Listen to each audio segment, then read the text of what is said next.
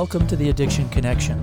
We like to believe the opposite of addiction is actually connection, and we are going to attempt to educate you and possibly even entertain you while we navigate all topics addiction.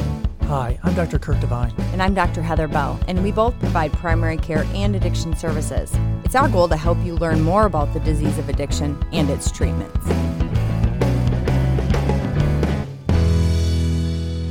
Okay, welcome back to the Addiction Connection podcast. Today we are talking about the recognition of addiction and opioid use disorder.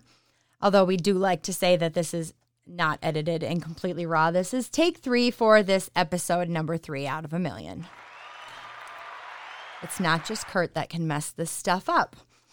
Anyway, so last week we had talked a lot about how addiction is a disease, the different ways that addiction is considered a disease. So today we're going to take that a little bit more in depth and start with reminding you that addiction is displayed in terms of different behaviors that are both apparent, problematic, atypical. Again, not necessarily that choice, but that is the way that addiction is shown um, outwardly.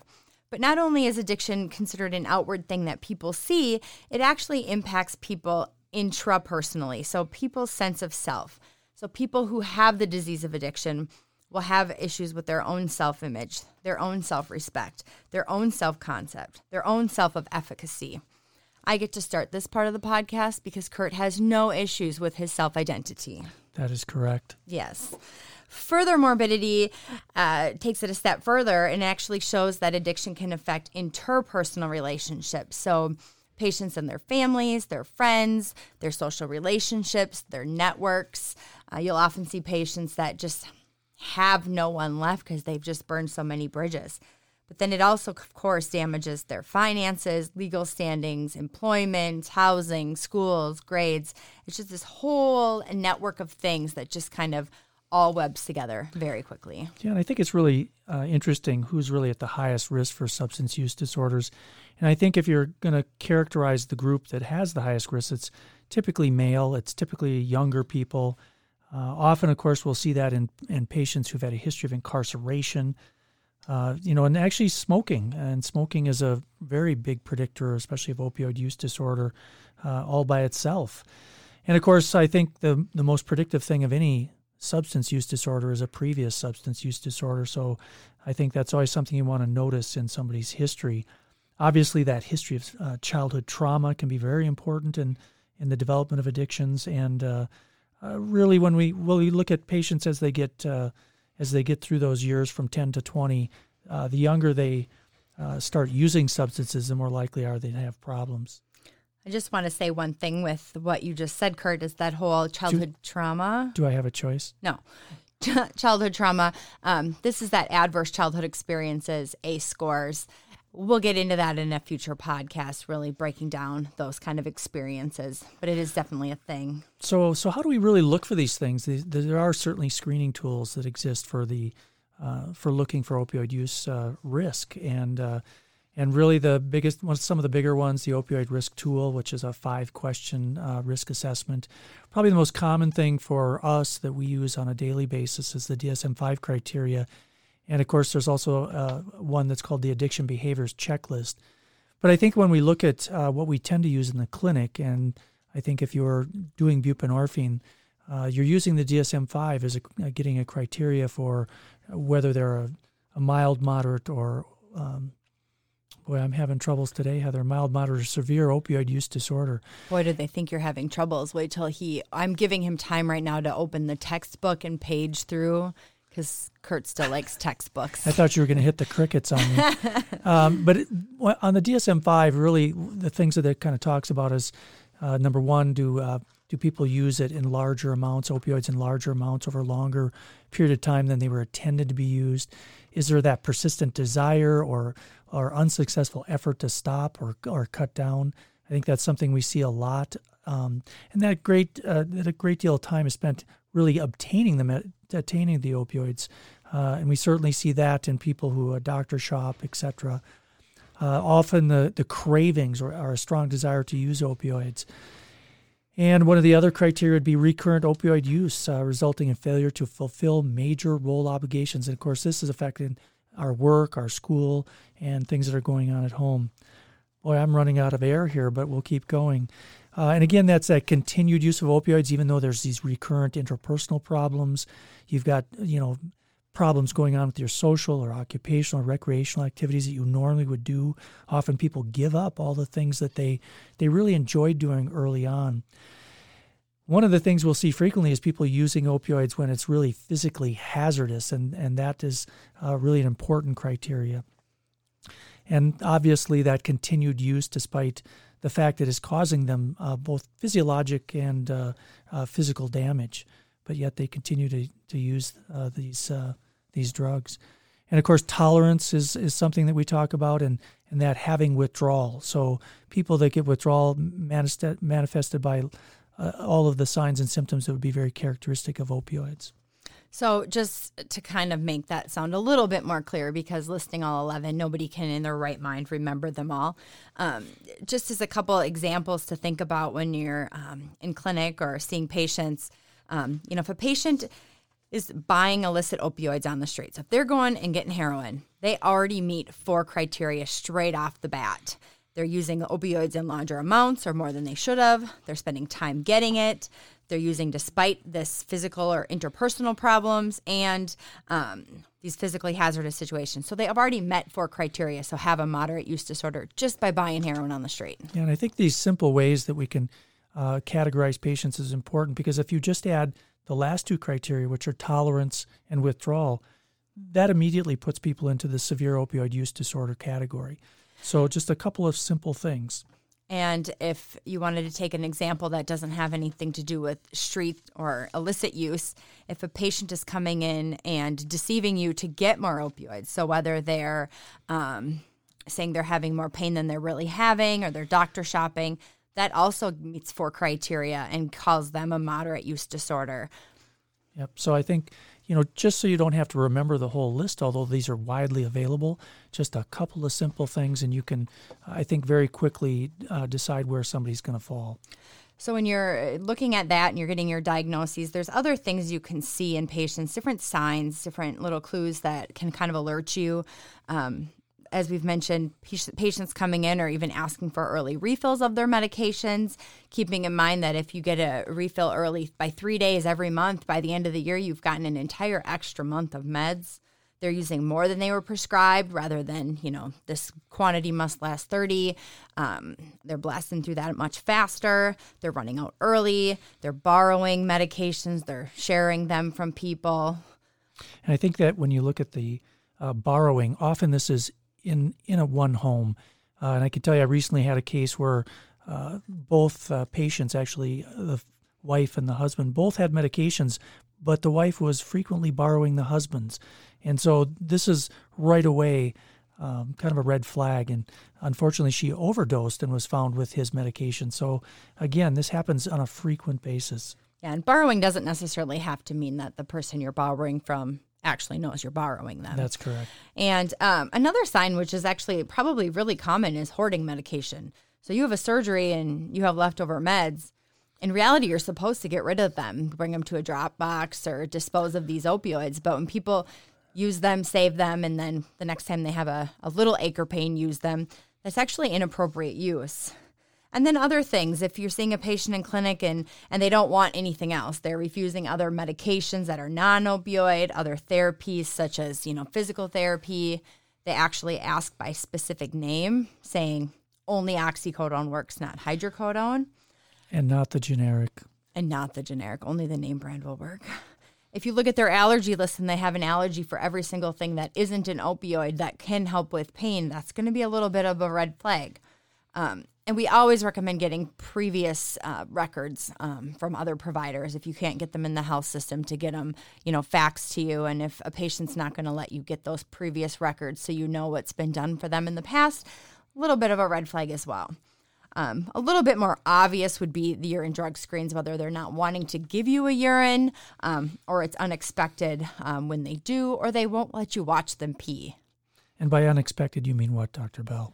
Unexpected. They might not have the right med in their urine. They might not have any med in their urine. They might have something illicit in their urine. And then another kind of more anecdotal thing that we found is that if a patient is driving more than a half an hour to get to you, you are not that good of a doctor that they're willing to drive an hour or more to find you when they can pass by 60 yeah. other doctors in, on the way. And even more anecdotally, in our, in our program, in our clinic, we found that people that were driving more than 30, 30 miles, if they were driving by another clinic, uh, the chance that they would uh, fail their urine drug screens was extremely high. And so uh, we kind of use that in our clinic as kind of a red flag. And then when you're actually looking at the patient, if they're slurring their speech, their pupils are super duper pinpoint. As our good friend, the ever famous Dr. Charlie Reznikoff said, the only things that really give you super duper pinpoint pupils are the sun and um, opioids. Definitely something to be aware of. Um, anyway, gastroenteritis in the ER, people coming in with kind of non-specific abdominal pain, nausea, vomiting, things that look like opioid withdrawal, um, and they just maybe can't get their hands on opioids, so they come in with these non-specific abdominal pains. Um, fading out is is kind of the the street term for when you've used your opioids, you're kind of falling asleep. Um, they've had unexpected and unexplained weight loss. They have obvious sites of injection or track marks. Um, and then just depending on the different substance, they might have different signs that you just need to be aware of. Yeah, I think the weight loss is important for people to understand that that's something that we look at every time we see a patient who has a history of opioid use disorder, especially if they're on our medication assisted treatment program. If suddenly they have a significant weight loss, that's something that want to that wants that you want to be alerted to, and that's something that's going to make you really ask the tough questions. So let's talk a little bit about the the history as well, and and I think that sometimes in the history we'll see things that will really make us want to maybe talk to that patient a little bit more. And I and I think really a history of a previous substance use disorder, as I mentioned before, anytime they've had a history of alcohol use disorder, especially if these patients are now on chronic opioids, uh, their chance of having a, an issue I think is really very high.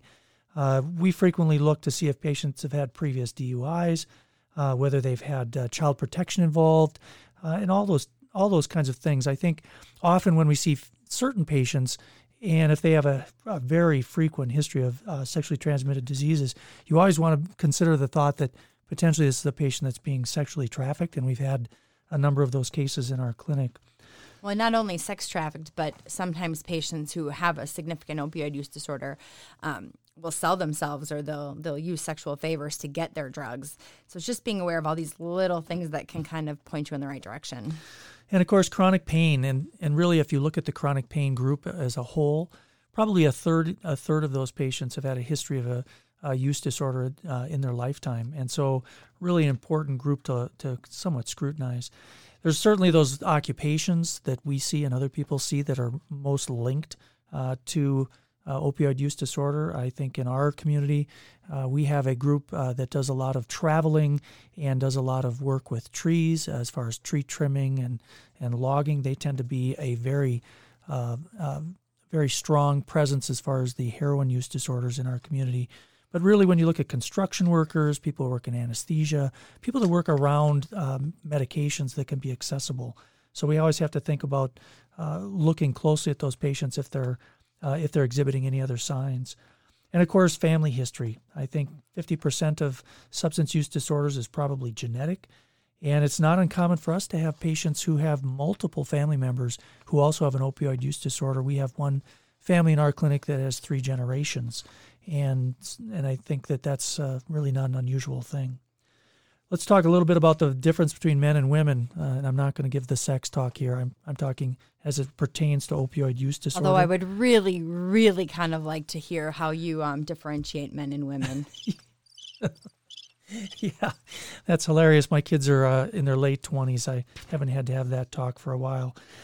Uh, but if you look at uh, the difference between men and women when it comes to opioid use disorder, uh, you know, women tend to initiate substance use later in life, but they have what we call telescoping. So women tend to start later, but when they get going, they tend to get severe very quickly as, as opposed to men.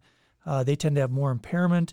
And interestingly, women are a little more less likely to actually uh, seek help uh, than men. And gender differences, all these other health issue differences, mental health is something that definitely cannot be overlooked. When you're looking at previous diagnoses, when you're meeting patients, if they have a history of schizophrenia, they have a five times rate of having substance use disorders compared to the general population. Kurt will get into this in a minute, but it's it's really important to differentiate when these diagnoses happen um, in relation to their substance use. But straight schizophrenia, very high risk of substance use disorder. Bipolar women have a seven times higher chance of having addiction than non bipolar women. So, really getting an understanding of their true mental health diagnoses. But a lot of this can be uh, very gray. There's a lot of overlap. Does one cause the other? Um, 30% of people with any psychiatric disorder, so generalized anxiety, social anxiety, generalized depression, seasonal affective depression, um, 30% of just any of those mental health diagnoses, 25% will have alcohol use disorder, 40% will have tobacco use disorder, 15% of them will have other drug use disorder. So, really uh, making sure when you're seeing patients and evaluating patients that you're getting um, a full, thorough history on them for this. But then uh, that begs to, to ask the question of what came first. Are they using the substances to help their mental illness as to self medicate? Or could the substance have caused their mental illness? So that's definitely something to to try to siphon out, although that can be very challenging. Yeah, and if they, I think that uh, I find probably schizophrenia probably one of the most interesting things because we do see uh, many substances that will induce a very similar type of uh, uh presentation, and, and I've actually had a couple of very interesting patients lately who uh, were smoking marijuana and developed hallucinations, uh, mostly auditory. And uh, one of them was actually in his 30s, and as soon as he stopped his uh, medication, that basically went away. But I think we, we have to be careful not to not to assume that it's only the younger people that are that are smoking marijuana. When we see an older person who develops uh, uh, these uh, psychotic type symptoms. And I recently had a man in his uh, late 70s who had uh, using vape, and he was using very high THC and uh, began having some significant auditory hallucinations, which uh, ended in a hospitalization. And and frequently these people will stop these uh, stop these substances, and they will within months uh, be without these symptoms. Uh, and their medication can sometimes be tapered. So, again, think about it even in the elderly, because often now, with the legalization of marijuana, we will see these types of symptoms and and with just to kind of finish that thought is um, you know a 70 year old might remember hey when i was in my 20s i smoked marijuana but the marijuana that we have available and the thc levels of of the marijuana we have now is so much different than in the past. Yep. things have changed from your childhood days kurt.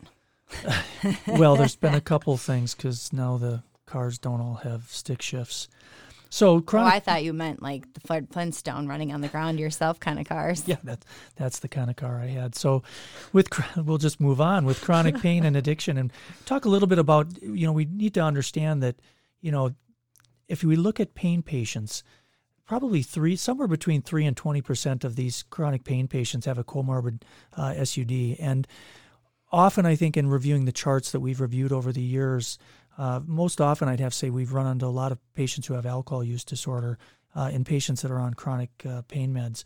Uh, there have certainly been some studies done with this, and it, there, there's actually a study done by, I'm going to murder this name, Bosco, Boscorino, um, and he used the DSM 5 criteria for opioid use disorder and found that roughly 35% of patients who received long term opioid therapy, uh, really for chronic pain, had a lifetime uh, you know, had a lifetime uh, OUD. So 35% had a lifetime opioid use disorder. Uh, so I think it's important that we understand that even if they're being prescribed and we think we're doing a good job, we still need to really screen these patients.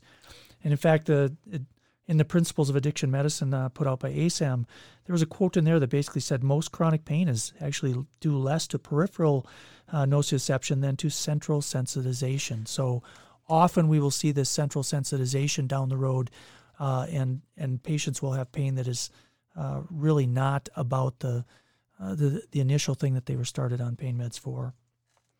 Awesome.